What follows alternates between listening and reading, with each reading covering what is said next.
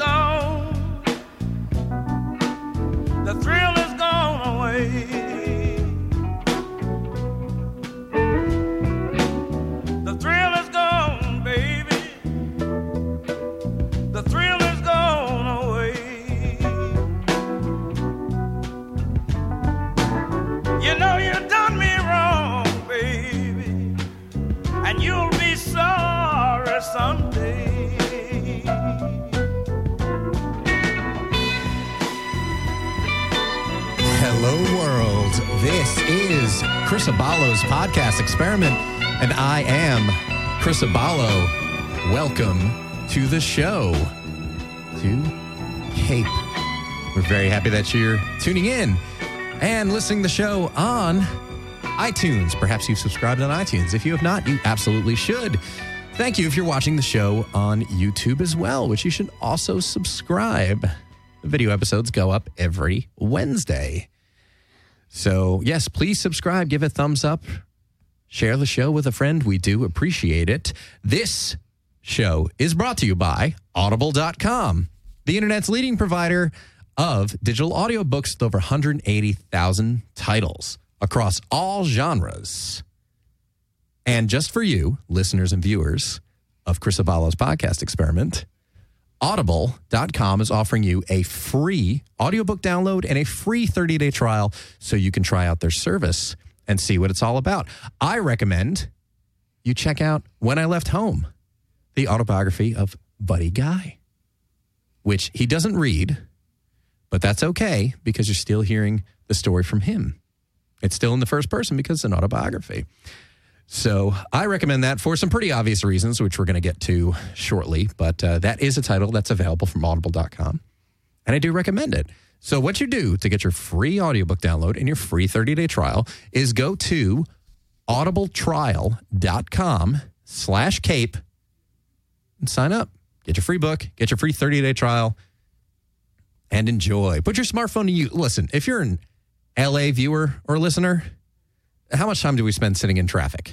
I mean, yeah, it's handy to have Spotify and satellite radio and all that stuff, but mm, if you want to feed your mind, if you want to put your smartphone to better use, maybe put something new in your brain, hear a story, hear somebody else's story, hear a speech, hear a lesson, something, anything. Get the Audible app. I listen on my Audible app all the time.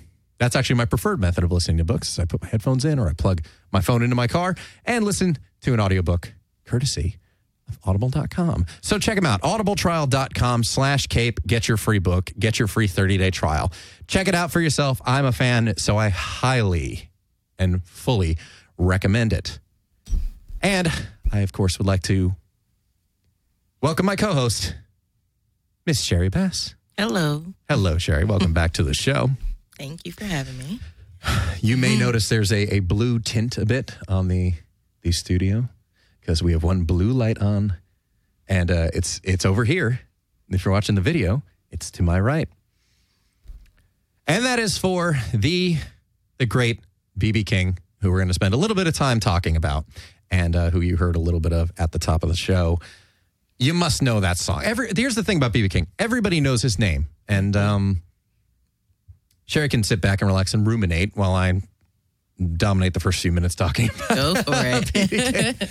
um, well, I'm I'm not going to be this. This isn't a um, biography of the man, and I'm I'm just going to talk about um, in in very general terms. I do recommend everybody check out uh, the documentary about BB King, The Life of Riley, which obviously Riley is his his uh, original name, his actual legal name. Well, actually, maybe he changed it to BB at some point. Well, regardless, he was born Riley King. So uh, the life of Riley is a documentary. Uh, you can rent it digitally on basically anything. It's on Blu-ray and DVD as well, but you should be able to rent it through Amazon or Xbox or whomever.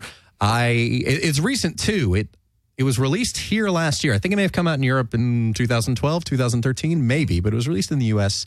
in 2014. Um, I watched it on demand through my cable provider last year, and uh, it was fascinating because here th- he was the guy who basically started, or the well, not started the blues revolution. When when it comes to at least um, electric blues, a lot of people go to Robert Johnson as the first blues guitarist, um, but when it comes to electric blues guitar or just blues in general, I think the average person thinks BB King Yeah, he's the one who made it mainstream.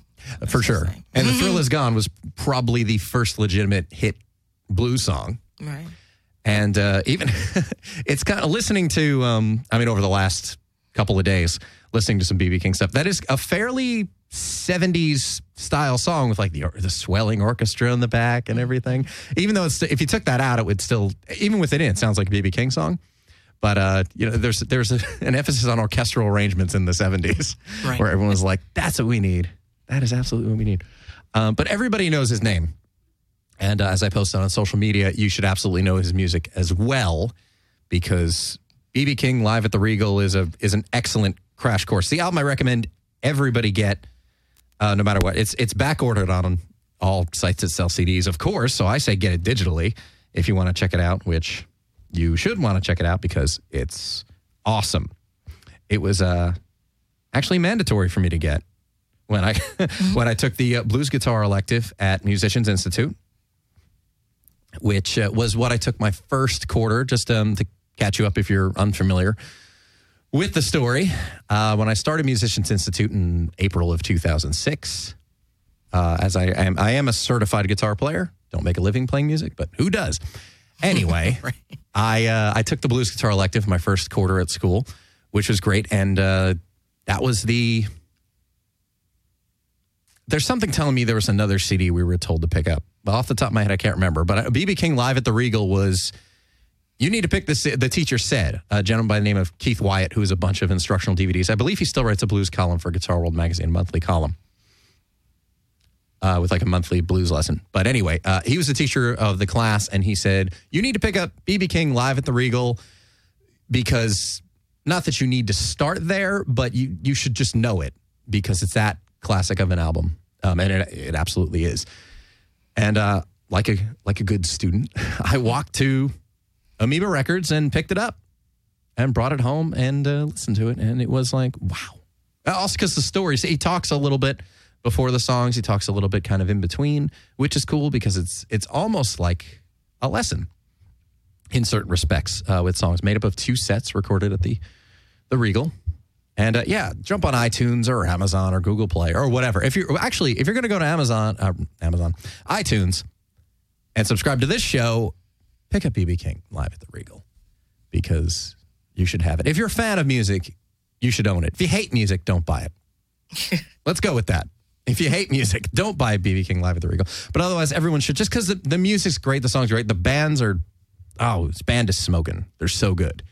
And it's not just one. That's the funny thing about um, blues, especially, which I realize as a white male, I shouldn't be talking to anybody about blues. But there's kind of a general assumption that it's just like a guy sitting there picking out a tune on an acoustic guitar, singing about something sad. But no, that was the thing about BB King was that his songs were upbeat, and a lot of them were in in major keys, which is uh, without getting. I mean, I think everybody understands the major minor key concept, uh, even if you're not a musician. But I mean, major keys are, are more have a more uh, uplifting, a brighter sound to them, let's say, and uh, minor keys have a, a sadder tone to them because the notes that make up the major and, and minor scales. And um, I'll never forget listening to it was the uh, second track on the album, a song called "Sweet Little Angel." Uh, just hearing the opening to it, and I, it was the first, one of the first things I had to learn when I heard the CD that I I heard and said I need to learn how to play this was uh, the the basically the first two measures of this uh, song. Here's I'm just going to play the beginning part for you. Just that. Look at them ladies. Just those few. no- oh, freaking out. panty droppers. Totally. and f- playing five notes ultimately. but it's and if you listen to it, it doesn't sound. It doesn't have a sad tonality to it. It sounds very happy, like listening to that, because he played a lot of songs in, in major keys, and that's what this. I think this is. um God, D flat major. I, I think. Maybe. If I'm wrong, I apologize. I'm just off the top of my head. I think it was something like D flat. Uh, but I was like, wow, I need to learn how to play that, just that little, mm, mm, mm, and then he hits the triad. It was just so cool. And see, this is funny too, because they couldn't really use a euphemism. Well, they had to use euphemisms because they couldn't get away with stuff back then. So listen to this, the first few lyrics to it.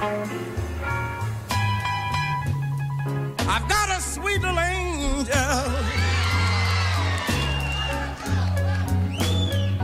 I love the way she spread her wings. And we all know what that means. Right. Right.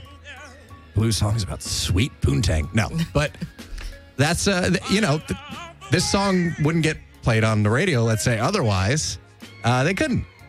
Uh, Now, now it's different when everything's got an Right. advisory label on it. In the last twenty years, and you can say whatever. There's going to be an edited version, but like you could put out a song that was explicit, whereas you know back in the day, not so much. So, um, I love that song though, I, and I love this this rendition of it anyway. Not going to play the whole thing, but uh, that is the version from Live at the Regal, and you all need to get on it now. I should also mention that uh, in a in an indirect way, BB King is responsible for me being here right now. Oh, what the hell does that mean? Wow, really? Yeah, like wh- how is you doing a show in in downtown Los Angeles? How does what does that have to do with with BB King? Well, I'll tell you. Let me. I'll tell you about this bizarre voodoo math that uh, where BB King contributes to me uh, doing a weekly show. The uh, if you're unaware of the story, which I'm going to assume you are, uh, BB King's club in Times Square on 42nd Street is one of two venues where I've seen the most concerts is there and Maxwell's in Hoboken, New Jersey. And uh, I've been to a ton of shows there. Incidentally, first concert I saw at BB King's Blues Club was Buddy Guy. Because friends of mine had seen him over the summer at, um, I think it was actually BB King's Blues Festival or something like that.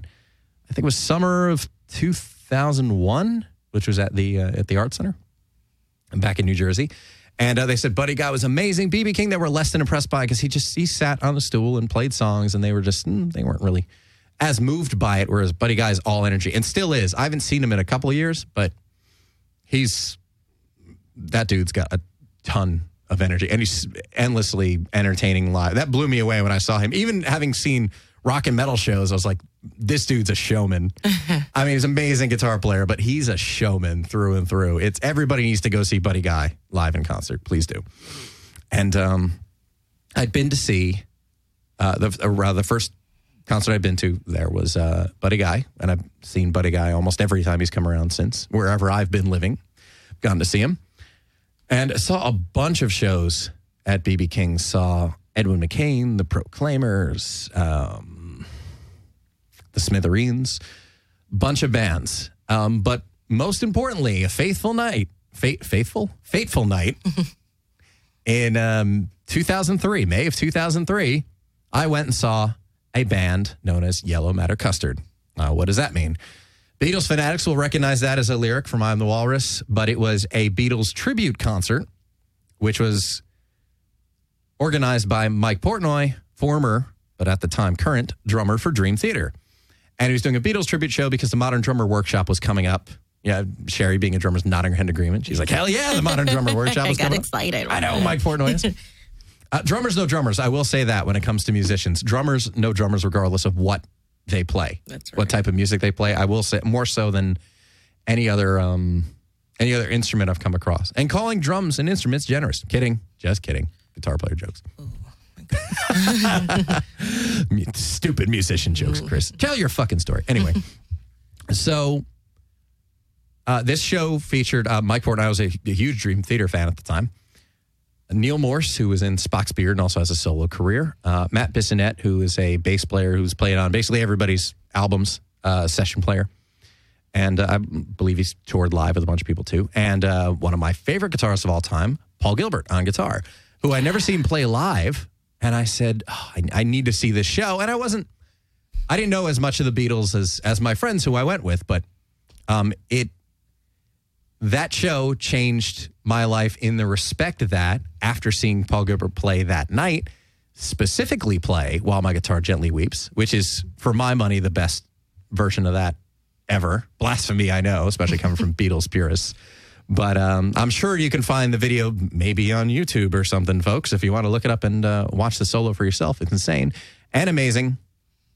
Uh, basically, I was like, oh my God, because I've been playing in band. Actually, at the time, I wasn't in a band.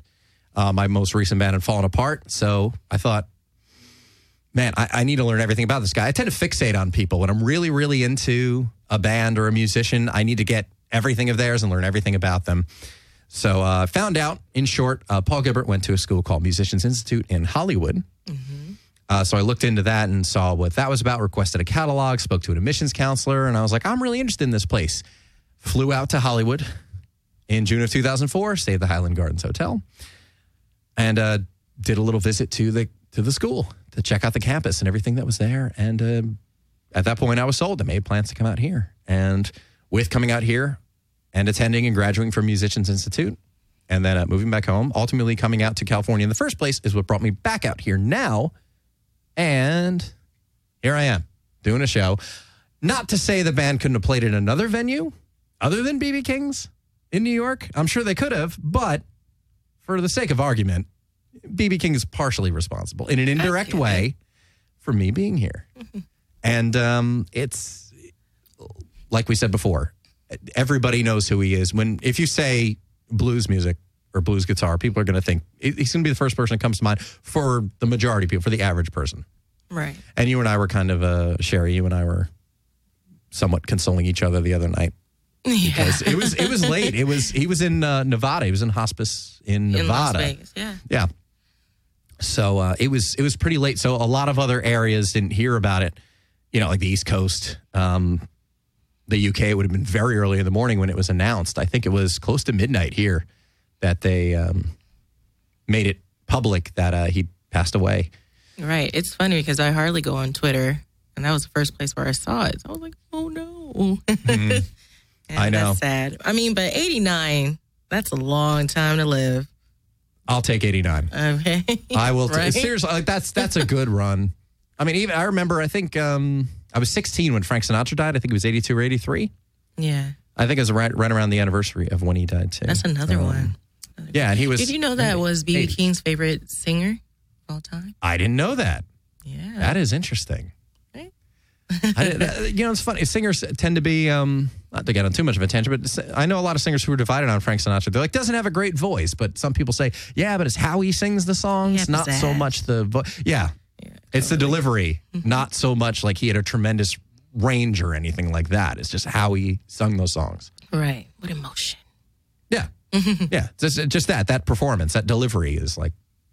That's what really stands out to people. But some people hate it. Some singers I know get really snobby about it. I can be kind of snobby when it comes to music too, but Yeah, we pick and choose. Yeah, we do, don't we? Uh, anyway, so you heard about it. What aside from texting me, what was your your kind of response? I was really sad when I first thought about it because I, as I was telling you the other night, um, growing up, that's what my parents listened to. I should say my dad listens most likely because um, they grew up in the South in Louisiana, where blues is very dominant, especially out there. Oh, for sure. Blues and especially the- jazz. especially when they grew up. Right, exactly. So, and especially in that era during the 50s and 60s. So, um, growing up, I was used to my dad and his buddies playing dominoes and listening BB King Nice. or Bobby Blue Bland or something. So, it, it, it was kind of an emotional attachment. And, I, and my dad kind of looks like BB King a lot. He's- Really? Yeah, he's a little skinnier now. But back in the day when he had a little meat on his bones, he was very similar to. So, That's interesting. yeah, that's why I, I got kind of sad. I was like, oh no, that's so sad. Yeah. Like a, it's kind of a piece of childhood for you. Yeah, because you're used to hearing it. I mean, totally. my parents, I don't know if they have necessarily any BB King, right? I'm sure I have more than they do, but I have more music than they do, period. And even stuff they listen to, I probably own more of because I'm just, I'm a freak. But yeah, it was actually kind of. I got a call from my father early. When was it? Thursday, I think. That it, it came out. Was it? Oh. no, I'm Oh, trying to yeah. remember what day it was. He Oh. he, he passed away. I think it was Thursday. Oh, yeah. And um, Friday morning, when I turned on my phone when I got up in the morning, because, you know, father's in New Jersey, three hours ahead, and Mm-hmm. an early morning message, him just leave me a quick, like, my condolences, her BB King passed away. Because, you know, my parents you know, I'll be like. yeah, I told my dad. He was like, "Oh no." Oh, Is that how he sounds? Yeah, just like that. Like oh cr- no. like an old black cartoon Yeah. character. Oh, Lord. right. We done lost another one. Right. exactly. Uh, You know those crows from Dumbo. Ooh, we won't go there. Uh, yeah, that was no, super racist. Sometimes, sometimes I swear, like we can get there. yeah. Anyway, wow. so I, sad. I'm not even going to repeat any of that because it's wildly insensitive.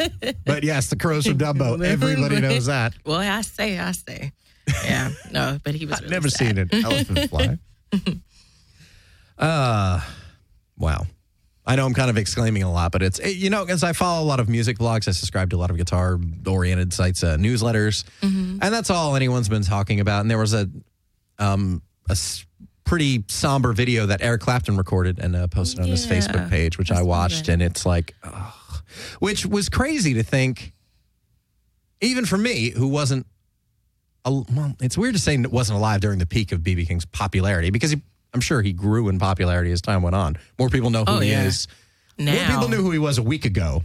Let's put it that way. When he was alive, I mean, every, everybody knows now because whenever somebody dies, it, it's in the news. It's like, oh my god! So, so everybody knows who he is now. But a week ago, or even before he, you know, was in the news that he was um, hospitalized or was being treated or was um, it, his health was um, in less than great shape. I think uh, he's probably more popular now than he ever has been. But anyway, it's it, it was really um, to, to hear from people like him, uh, Buddy Guy, who was his best friend. You know, and that's what Buddy Guy posted a great message on on his Facebook page, probably his official site as well. But I saw a lot of these through through posts on Facebook and um, a ZZ Top as well. Billy Gibbons wrote a little something, and it's a lot of that stuff circulating, which especially for the people who interacted with him, just I mean, even for the for the sake of um, just because I thought, you know, usually I have a piece of movie dialogue or something that opens the show, and I thought, well, I might as well start and end hint hint with a um, little little quote from uh, BB King, which by the way I took from the audio. There's um PBS Digital Studios does a series called I'm drawing a I think it's called Blank on Blank. I was about to say I'm drawing a blank, and that kind of uh, reminded me of it. Um, where they do videos, they take interviews that are um, public interviews, I believe, in the in a, a public archive, and then do um, digital animations to them. All right. And I did check out uh, that video, uh, BB King on the Blues, Blank on Blank, which is um, PBS Digital Studios did that. Uh, so if you look for Blank on Blank, BB King, they have them for Robin Williams and Maya Angelou. They have them for a bunch of people. Um, sadly, most of them who, who have passed away. But this BB King one is uh, from when he was still alive. But uh, I heard this interview and I thought, oh, this was a while ago, and thought it was really cool, and thought that quote about you know my music will be there for when when people need it, and it is. You know, it's it's always going to be there. And the the thing is uh, as you and I were lamenting the other night, you know, nobody really knows or looks into these people until they're gone. Right. And it's like, oh my gosh, I just I can't believe, and you know, it's so, you know, it's so sad they're gone. Or some people say, oh wow, look what I missed. I mean, I'm glad I saw him once in concert. I saw him live at uh, the Kodak Theater, which it, it was circa 2007, early January 2007, and uh, I'm wearing my T-shirt that I got from that concert, which has 2006 uh, tour dates on the back because I think he had like a handful of dates in 2007, and I guess it wasn't worth printing another T-shirt. But whatever, I got this T-shirt, and even the pose is is great too. but I'm glad I saw him live once, even though it was the only time. And even then, he was let's see, he was 89, so he would have been 82 at the time because I believe his birthday is uh, later in the year. He's just just shy of 90 at this point, and um, even then, I was just like, wow, I'm so glad I'm seeing like a living legend in concert a bona fide legend because that gets tossed around a lot. The word, especially the word like epic gets thrown around like crazy. Right. Legend, same thing. But he actually is a legitimate legend who's been around for decades and decades. I mean, it's got to be Christ, seventy years or so. He's, it's- had singles out and been recording, much. and It's yeah, crazy, isn't it? and still put out records all the time, and still toured all the time. all the Crazy. time until he got sick. Couldn't do it anymore. Yeah, Man, yeah, it's a What sad, sad. I mean, uh, but again, '89 is a good run, so nobody can really say anything about you know Owen Ford. It's it's it's a tragedy. It's a loss for sure, huge loss. And uh, as expected, all his CDs are back ordered everywhere. Actually, we were at uh, Amoeba Music, the uh, aforementioned Amoeba Music, the other day, and I thought oh, I just want to look at the BB King section to see if there's even anything left. And and there were there were a yeah, we were things. shocked. But I mean, that it was just fresh. I think. Oh, totally. I'm sure they they had everything that they had on hand, like used CDs and everything, handy to keep refilling the. I think it was two rows that they had, mm-hmm. um, which was great. I mean, uh, look, if, aside from uh, live at the Regal, I do recommend everybody get. Uh, there's a two disc collection called BB King Gold, which you can get for probably about ten bucks, which is an you know authorized uh, release from I believe Geffen Records from pretty much his entire career. Oh, Eric Clapton. That's what I was saying before. Uh, it's crazy to think that his as huge as he is, his highest charting album was, I believe, number three for the album he did with Eric Clapton in 2001. Yeah, Riding with the King. Riding with the King. I mean, that was huge to have two legends record an album together because a lot of times that doesn't happen at all. And if it does, it kind of feels like maybe a little bit past its time. Or same thing like with movie stars, mm-hmm. where they're like, oh, these two should be in a movie together. And then maybe it'll happen when they're eventually, when no one's as interested. Like the Escape Plan with Stallone and Schwarzenegger, which I enjoyed, but just the same. If it came out 20 years earlier, it would have been the biggest movie of all time. But uh, anyway, that was a great album, and that peaked at number three. So um, I put out on social media the other day, everybody buy Live at the Regal and let's give the man a number one album because we should. He should have one. I mean, his sales are going to go through the roof, and it's uh, you know one of the things we were talking about the other day. It's sad that everybody's soaks in all this stuff after somebody has already gone, or they'll say, "Man, I wish." And that was one of the things I kept telling myself, especially after seeing him live. I thought, man, I, I should take my parents to go see him. That would be so great because I've been to see Buddy Guy with my father twice. Once out here at the Greek, actually, which you were salivating. Yeah, we were talking about it. Amazing. Yeah, we, we spoke about it the other day, and it was uh, Buddy Guy opening. In the middle was Dr. John, and headlining was George Thorogood. So that was insane. I can't believe they were playing a venue as small as the Greek. Greek's maybe 3,000 people. Yeah, Love it. I mean, if that. Yeah. yeah, if that. Mm-hmm. It's it's not a bit, but a nice outdoor. I don't know if you'd be considered probably not an amphitheater because it's too small, but nice outdoor theater. It was really really cool venue. Everybody around here knows, it, or it's I'm sure a lot of concert albums and DVDs have been re- recorded at the Greek at some point. Regardless, uh, that was an amazing show, and I'm so glad because it happened to work with my father was coming out here. I thought, oh, I'm going to get tickets. We're going to go see the show because we've been to see Buddy Guy at Starland Ballroom in New Jersey, and he was he was blown away. My father's not a huge blues fanatic, but he knows he knows good music for sure, and he was big. I, I didn't find this out till I was well in, uh, into being a teenager that he was in. Well, his it was records and eight tracks that he had, mostly eight tracks, which I mean, long term, not as wise an investment as vinyl records. school, right? But he had cases of them he used to keep in his car. And when he bought his brand new 68 GTO, oh, it had an eight track built in from the factory. So he would pop his eight tracks in the stereo, totally, and uh, ride around listening to to eight tracks. Um, but he did listen to some blues and jazz stuff, not as much into, uh, let's say, rock and roll, like 50s rock and roll. I mean, certainly uh, liked it, but wasn't as into it. I was surprised when I saw it. Um, jazz eight tracks he had, stuff I would later get him on CD, like um, was it Tony Mottola and Wes Montgomery and, and guys like that. So it was totally within his range to be like, well, let's go see Buddy Guy. It'll be great. And again, another living legend. So I said, we need to go see this show. This is going to be great. And I'd already seen him a bunch of times, so I would have gone anyway. And uh, he loved it. So uh, everybody needs to go see Buddy Guy, by the way. He's a few years younger than BB King and, and in good health. But if Buddy Guy's coming around, don't. BB King Uh, had diabetes. He did. So. He did. Almost an amb- well, I don't know, ambassador might be exaggerating, but almost an ambassador for diabetes since he was diagnosed with yeah. it. He's been He was in commercials. totally since like 1989. I mean, I remember seeing him in, in commercials for um, diabetes, uh, what test strips or testing units or what have you, Yeah.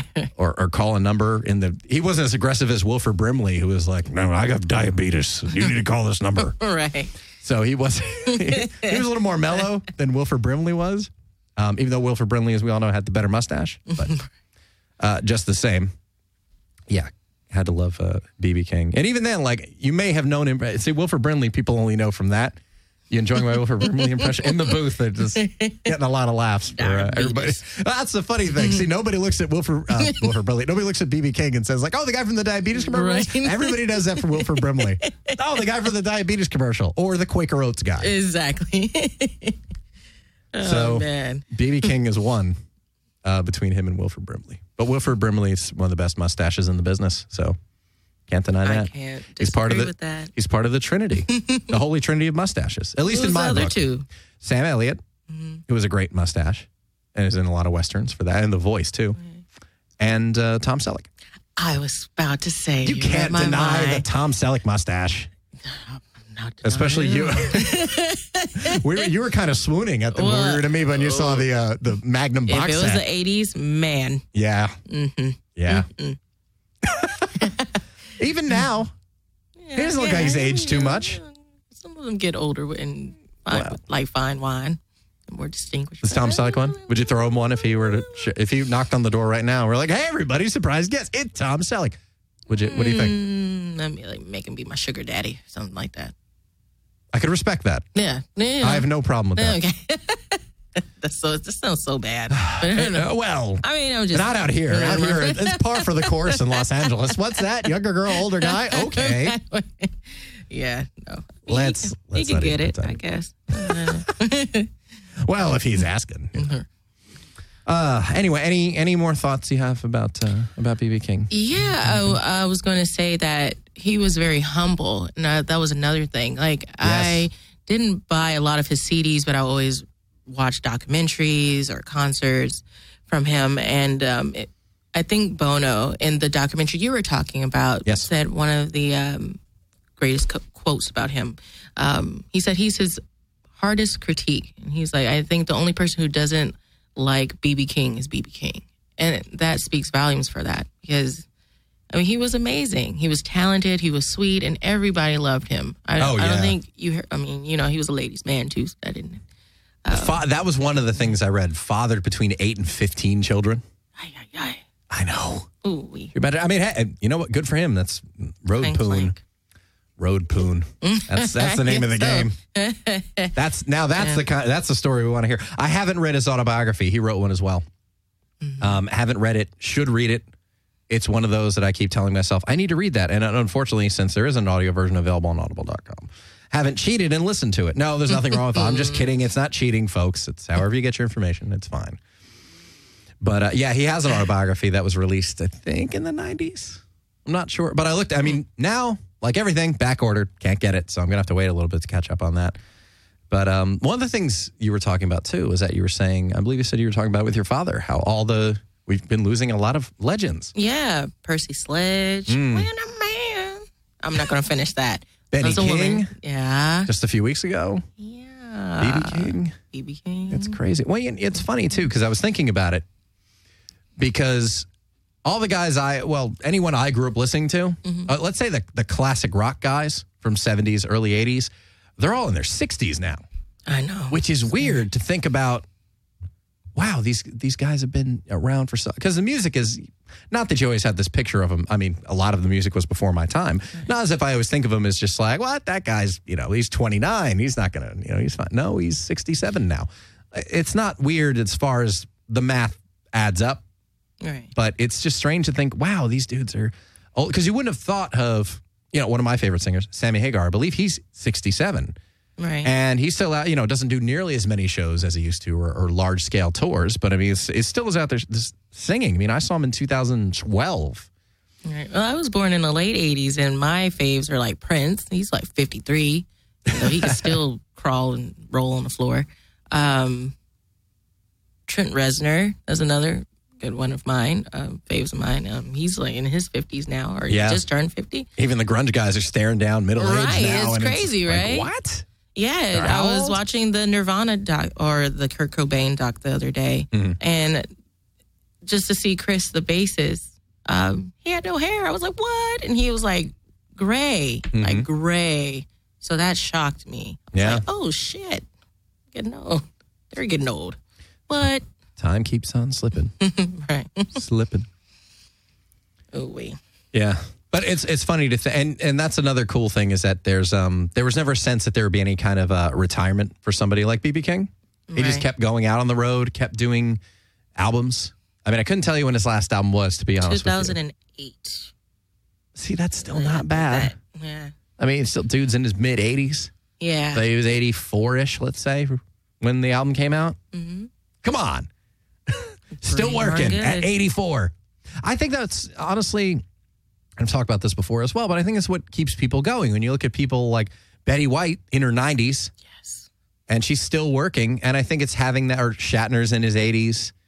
You know, there are a lot, of people you can look at and, and say, like, well, they're always doing something. They have a reason to get up, they have a reason to keep going. Whereas, uh, you know, the average guy dies within like four years after retirement because you know, it's like there's nothing to do, Do. or there's there's nothing lighting a fire under him. Whereas if you keep working or you keep doing stuff, or like BB King kept going on the road, was always playing live, then you have a reason to keep keep going.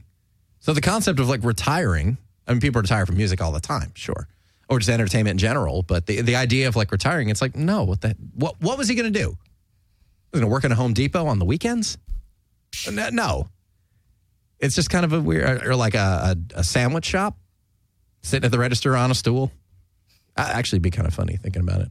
Wearing a vest. Uh, Can you imagine walking in BB King's at the register at Subway, little visor on? I would be so happy. That would, yeah, somebody, if somebody's Photoshop savvy, please send that in. Cape the podcast at gmail.com or tweet at Cape Pod and send it to us. Because it'd be funny. BB King sitting behind a register at Subway. It's just like, oh, you're retired now, BB? Yeah, well, I imagine him more of a Walmart greeter, but you know, because he was old. That's ageist. no, just kidding. We all know this happy. Okay. Yeah, because he's happy. Had nothing to do with his age. No, nothing at all. hey, um, we're going to change the subject a little bit now because uh, BB King obviously will be missed, and uh, more people, way more educated than I am, will have more to say about it. But um, every guitar player owes him a debt, hands down. As one, I can say that's absolutely true because there's more. He's had more influence and reached more people and influenced more people that you would well, you don't even need to narrow them down. All of them. he did. For as long as he's been BB around, he, yes, yes, you will be missed. BB King, truly a legend and uh, such a shame. Honestly, really is a shame. But I mean, a shame that we lost him. Great that he was around for 89 years. Great that millions got to see him play live. And uh, he was great. He was great when I saw him.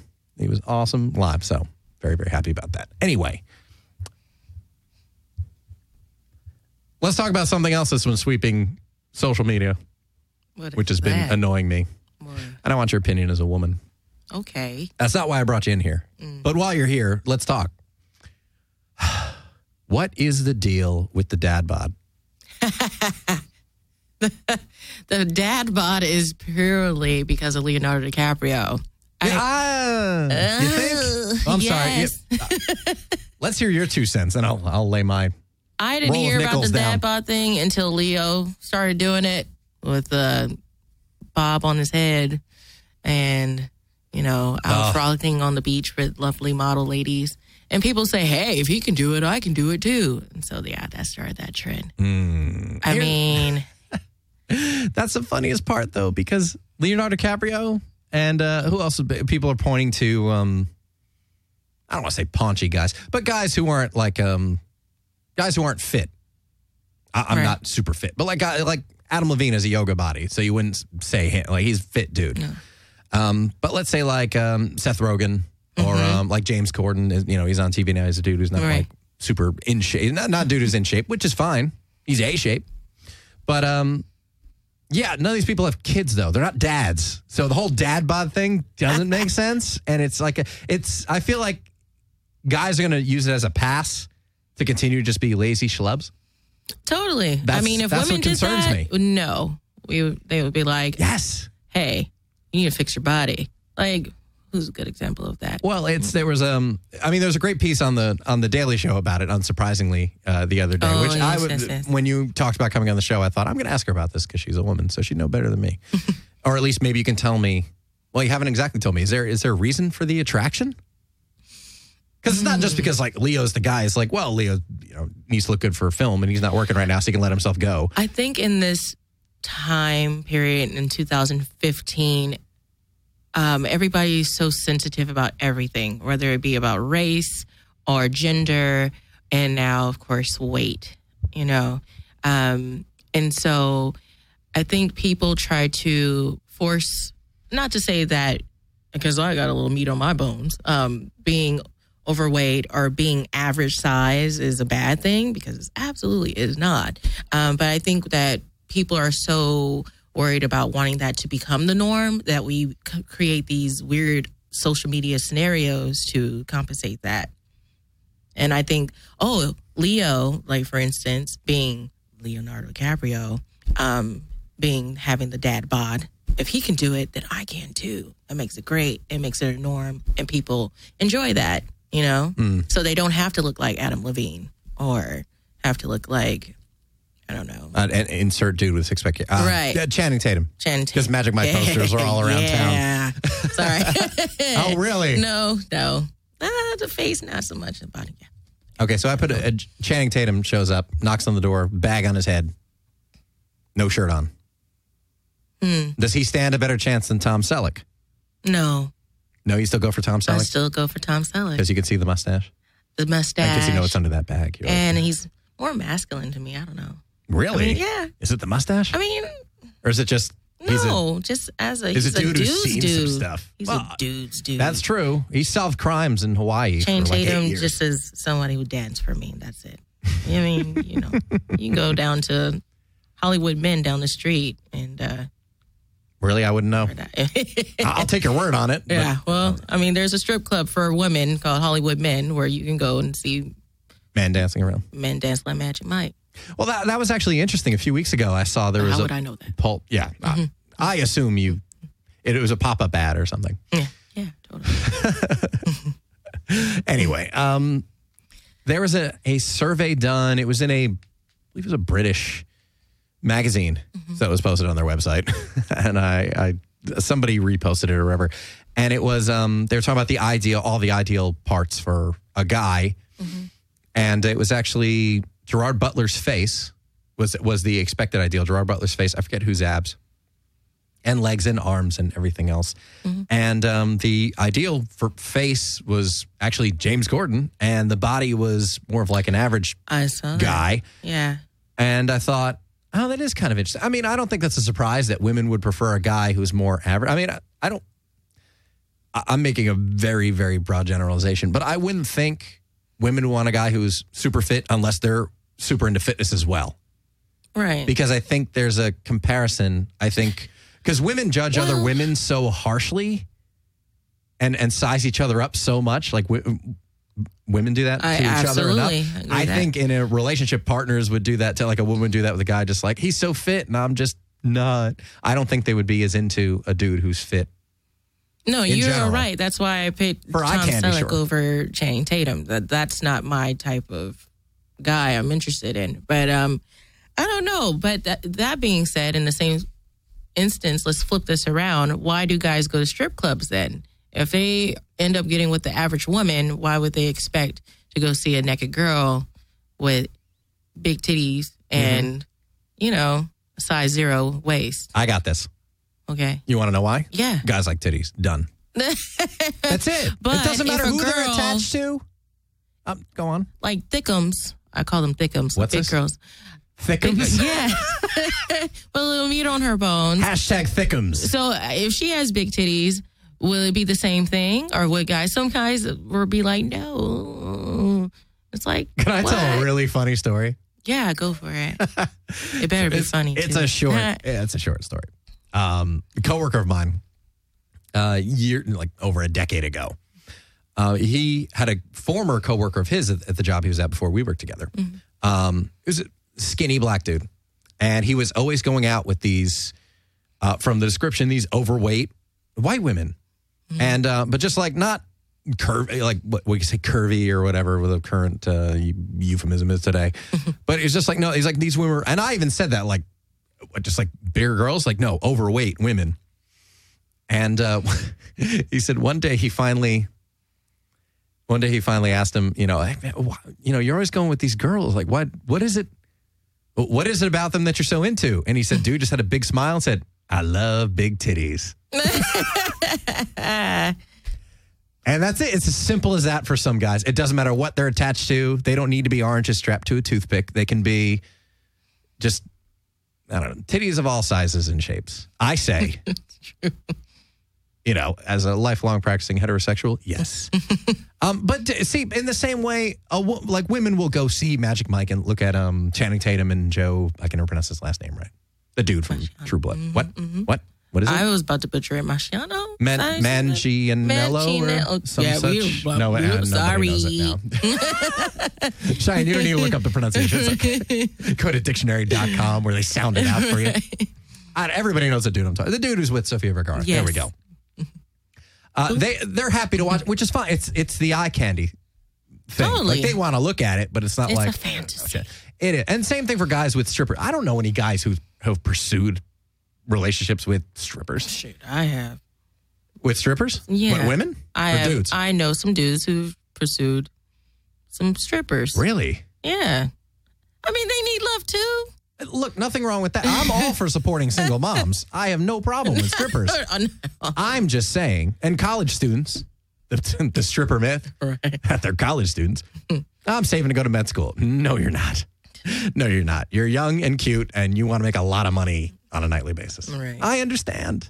it's fine. It's the curse of the hot girls. They're stuck. And then when the looks start to fade and they have no skills, then it's, well, now what? Anyway, what are we talking about? Yeah, dad bod.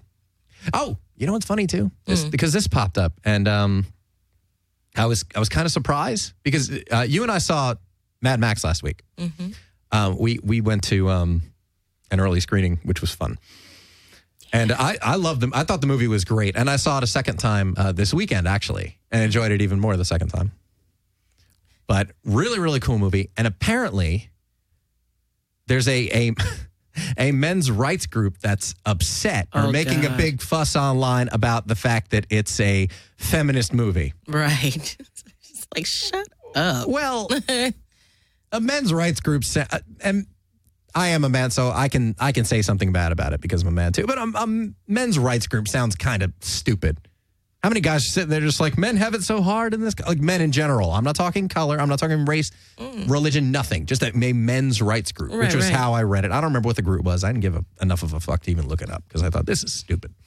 so I'm going to make my own assumptions like any good host would.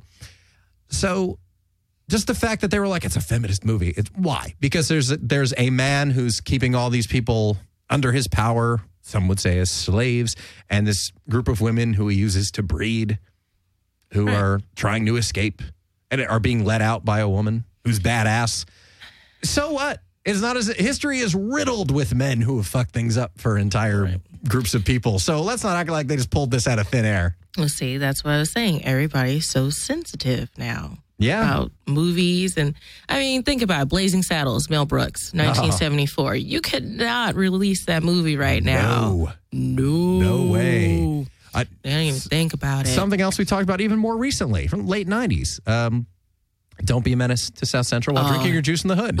Could never be made today. No. Because there's too many references, there's too many, first of all, too many black guys getting shot, even if it's by other black, like characters, uh, like holding up guns to each other. It, it couldn't, it couldn't happen now. Nope. Because everybody would be too offended because everybody's in a, in a, a victim mode. Everybody's waiting to be offended by something or to jump on a, a social media bandwagon That's true. which is stupid mm-hmm. because it's like people just want to they just want to be on the right side of an argument. They don't actually care. No, nobody is actually offended by any of this stuff. But even that, a movie from I don't know, 18 years ago, couldn't exist now because people would be like, "This misrepresents." It's like it's written as a parody to these other movies, which had all these stereotypes in it, and written and performed by black actors. So you know they're poking fun at a a segment of their culture. What's wrong with that? And yeah, same thing. Blazing Saddles would never, barely got made back then, 40 years ago. Barely got made.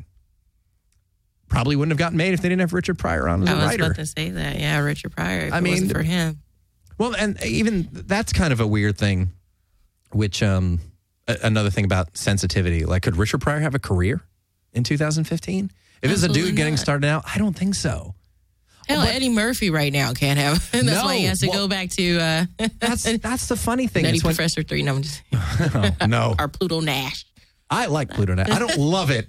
I liked it. It was a really expensive uh, B movie. It was a great cast. I thought it was an entertaining movie. It's not my top 200, but I thought it was. I I own it. I'm not gonna lie. There's always one. Nor- Norbit's mine. So Oh hey, man, that's I, that has to be lower than Pluto Nash, even though it made more money. no. but Uh, did you see Pluto Nash? doing? Yeah, I mean, when it was out, I couldn't I did quote too. it. I saw it in the movies. I used to be really open minded. I used to really like things. I used to be pure. I went and here's how open minded I was. I went and saw a movie. I would, you wouldn't think I'd be caught. If, well, knowing me now, wouldn't be caught dead in bringing down the house. Incredibly racist movie with uh, Steve Martin No, and Queen I love Latifah. that movie. That movie's fucking horrible. Love that movie. And I sat through the whole goddamn movie. It was so bad. Wasn't Betty White the the mom, the grandma? Was that the wrong movie? Am I thinking of that? that? That's a different one. No, you're thinking That's of. I think you're thinking of a of a different movie. Yeah. Who was it? Damn. Joan Plowright was in that movie. I think she was There the one. go. That's who the at the end is like giving pounds to the black guys and Yes, calling them yes, homies. yes, I'm like, oh, this is horrible. It's like the old rich white woman.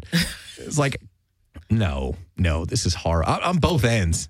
Black stereotypes, white stereotypes. She's a sassy black girl. He's an uptight white man. That, hey. So bad. And I went and saw it in the theater. With a friend, sat through the whole thing. She wanted to walk out too, but she thought I was enjoying it. I didn't want to leave because I thought she was enjoying it. I don't know how we thought we were both enjoying it, or the other one was enjoying it because we weren't uh-huh. laughing or smiling or anything, just sitting there like, See, I watched it at It's home. That's when you just turned it off. But I, I, I laughed. I okay, googled. all right, you're forgiven. Anyway, mm-hmm. Eddie Murphy. because of how everybody's forced to make these hollow apologies, which really don't mean anything. It's just this idea of just forcing everybody to apologize. Nobody thought in the 80s Eddie Murphy hated gay people. He made jokes about it, and everybody knew there were jokes, and it wasn't like, he'll never work in this town again. And everybody understood he's a comedian. He makes jokes. He's talking about it. He's, he's being insensitive, you know, as far as like the, you know, the words, using derogatory words to, this, to um, you know, describe gay men. And uh, that's, but everybody understood it was a joke 30 years ago. Or even Sanford and Son, one of my favorite shows. Or even All in the Family. Like they were, they were, I think I have that on my phone. Hang on. Welcome to another episode of Chris plays the music on his phone. Quincy Jones. Um, anyway, people knew though back then, like these were jokes, these were stereotypes. Even the characters. Archie Bunker's not a, a character to admire. His views are out of touch. Right. But that's And what that made it funny thing. Totally. Or even same thing with Fred Sanford. I mean, they, Right. they called the, the cop. They called him Swanee for fuck's sake. he was a white cop. I don't think anybody was like, "This is hot. I'm offended." Can you believe this joke? No, nobody cared. It wasn't a big deal. Now everybody wants to make such a big deal about everything. I mean, it's like um, I didn't see too much of a of a buzz about it, but even the premiere of Mad Max was like, "Well, Mel Gibson was there." Okay, he uh, you can say what you want about his views or whatever he said when he was drunk or whatever, but it's like that dude didn't get to the top of the you know he didn't become such a huge star by being a terrible person underneath it all. There's no way. But it's like he didn't actually hurt any like he didn't do anything to anybody. He may have said some things that were wrong, but it, like when he was drunk, which I'm sorry, nobody in let's say the United States, so other other countries don't get offended. But honestly, nobody would have a job if the stuff they said when they were drunk was put out there. Not me. Yeah, see, that's what I mean. Everybody says stupid Or stuff, sober. and uh, you know, some some uh, crazy mail order bride, of course, had to record it and put it out and whatever. Or same thing like with the cops. It's like, well, look, the guy's loaded. He had a pro, like a like an on the record alcohol problem. Like he didn't actually do anything to anybody. I said the same thing about Paula Deen. I'm not defending these people. I'm just saying the fact that everybody gets on this bandwagon of like, let's punish this person, let's bring them down. It's like, why? Nobody's actually offended. It's not necessary. Well, I mean, people do get offended, but it's not necessarily that. I think that Mel Gibson did so much more that we shouldn't just base his whole career off of something he did that long ago. Like now, it oh, hasn't Oh, yeah. been a while now. How That was was that was 07. Wow, That was right see? around the time I first moved That's to Burbank. crazy. That was eight years ago. It's like Right. he'll never work in this town again. right. Well, and I'm I want to think of Lethal Weapon too. I know. Right. It's like that. That's Riggs, and he's a great director. Like say what you want about you know whatever movies and something. Aside from being a great actor, which I stand by, great director. Braveheart's an amazing movie. Totally. Amazing. Love that movie. And Man Without a Face, another movie he directed. I really like that movie too. I don't know if people do in general, but I remember seeing that on HBO when I was a kid. I was like, whoa, this movie's really good. And it's on DVD somewhere in my collection. Mm-hmm. Haven't seen it in a while, but like the dude's good. Great actor when he's on. Did you see Expendables 3? Yes. Oh, I had to think about that. That but yes, scene in I the did. back of the van with him, just him giving that That's speech. It's like this dude's, oh, this dude's fucking great, and he's still great. It- you know, he Snipes only made does a that movie movie every for couple me. of years. What's that? I said Wesley Snipes made that movie for me. I was so excited. Well, good to see him. something. Yeah, uh, working again too. You're right. Oh, I like the inside job. It's like, what's he in jail? Oh, Texas. That's- that's- that whole self-aware thing that they do in the Expendables movies. I love that. That's so cool. I like that they do that. even as, even in as much as the franchise itself, it's like, yeah, we're old and this is what we do. Mm-hmm. And just like in the movie, or just like in real life, rather, this is what we do best. So this is what we're gonna do, everybody. Right. They're still supposed to make another one. I'm really, really excited. Ah, Speaking of which, um, getting back to the, well, not getting old, let's say. I'm not going to do another lap around that. Mm. when it comes to the food thing, if you don't, if anybody's watching the video and I look any different, it's because social media maven and uh, Save Selfie petition starter Erica Lawson is in town. And we've been hanging out and basically eating our way through Los Angeles. So I've, I've probably, I can't even tell you how many different size sizes of pants I've gone through in the last I week. believe it. It's it's bad. I haven't eaten a meal at home in mm, I don't know six days, something like that. So yeah, if I don't look the same, it's like he's getting paunchy. I'm not trying to sport a dad bod. I'm not jumping Yes, on the you are. trend. No, You're doing it on Don't purpose. say that. stuffing your face. You get the dad bod. dad bod is unacceptable if you don't have children. That's it. I'm putting it out there right now. If you have kids and you, you eat pizza and beer, you got a little. Well, I call it mushroom fat if it hangs over the belt. Like women call it muffin top because it sounds cute. I have a muffin top, mushroom fat. Okay. Not as cute. Well, I'm saying it for me. I'm not saying. I'm just saying the, the female equivalent's muffin top. I, I, I'm, I'm not- okay. I'm not. I'm saying for dudes, you. like mushroom fat. Like I probably have a little bit going after last week. anyway, uh, it's aside from that, it's it's, it's shy. She's actually shocked by. Um, she, she's visited Los Angeles before, but she doesn't understand how everybody's not massively overweight here just because of all the food and all the options. And now this was crazy because I saw one of these today. Every grocery store offers delivery. One of them has fi- five dollars any order. What? I mean, I'm sure there's a minimum, but there's not. I guess you can order a pallet, and they will, you know, someone will back it up to your to your door or something, or at least to the outside of your apartment complex. I'm like, grocery stores are delivering now. That's nuts. For for pennies, not literally, but probably with what you spend on groceries. Like you could, it's great a great time to be a hermit. you can stay at home, work on your dad bod while still playing Xbox. It's great. Well, I mean, everybody's not skinny out here. No, no, Um, that's a and total the people who are walk everywhere and they eat kale and drink kale soda. So there you go. Listen, let's not let's not bash kale soda. It's not that bad. Mm, That sounded disgusting. No, it was okay. Nasty. It wasn't that bad. Sherry is referring to last week, Oh, where we tried kale soda in the studio. Holy crap, we're out of time. Wow. I know. It's fa- it always goes by fast, doesn't it? It's ridiculous, but uh, yeah, sorry, we're out of time. as exhilarating as it is talking about, like, ah, you know, LA stereotypes, they're not true. Everybody out here is. I'm not superficial. Why? But that's why guys want to go see Skinny Stripper. Anyway, follow the show on Twitter and Instagram at Cape Pod. Follow me at Chris Abalo on Twitter. And of course, go to chrisabalo.com as well, the home for all things me. And uh, Chris sells out on Instagram. You can follow Sherry on Twitter and Instagram at SherryBaby09. Sherry with Should an I be like Norman? Leave me alone. I'm just kidding. no, don't leave her alone. Hash, wait, what's your what's the your thing for um? What oh what was the For one you said before the, the for for uh not fit girls or whatever it was. I don't want to Thickums? thickums. That's it. okay. At Sherry Baby 09 hashtag thickums. Right. Let's get it going. Thickum No. Pride. Thickum Day Parade. No, um, listen, Hey, I'm I'm all down. I'm here to help. BBW. Bath and Body Works. Anyway, You're right. And of course, uh, tune into the show 9 p.m. Keep forgetting to bring that up. 9 p.m. SkidrowStudios.com. If you catch up on the show through YouTube and iTunes, uh, you can watch the show live. During the broadcast, video and audio, skidrowstudios.com, Monday nights at 9 p.m. And again, subscribe on iTunes, follow the show on YouTube, and on the various social media platforms. Like the show on Facebook as well. And of course, audibletrial.com slash cape. Show a little love to our first sponsor. And uh, that Buddy Guy book, When I Left Home, it, it's great. And uh, dude's been around, a lot of history. Louisiana boy, too. So Sherry's going to pick that one up as well. uh, try out Audible and support the show. Spread the word. Like I said, subscribe and share. And uh, follow us. Reach out to us. Oh, Cape Pod on Tumblr as well. capepod.tumblr.com. So thank you for tuning in once again. And until next week, for Sherry Bass, this is Chris Abalo, and this was yet another experiment.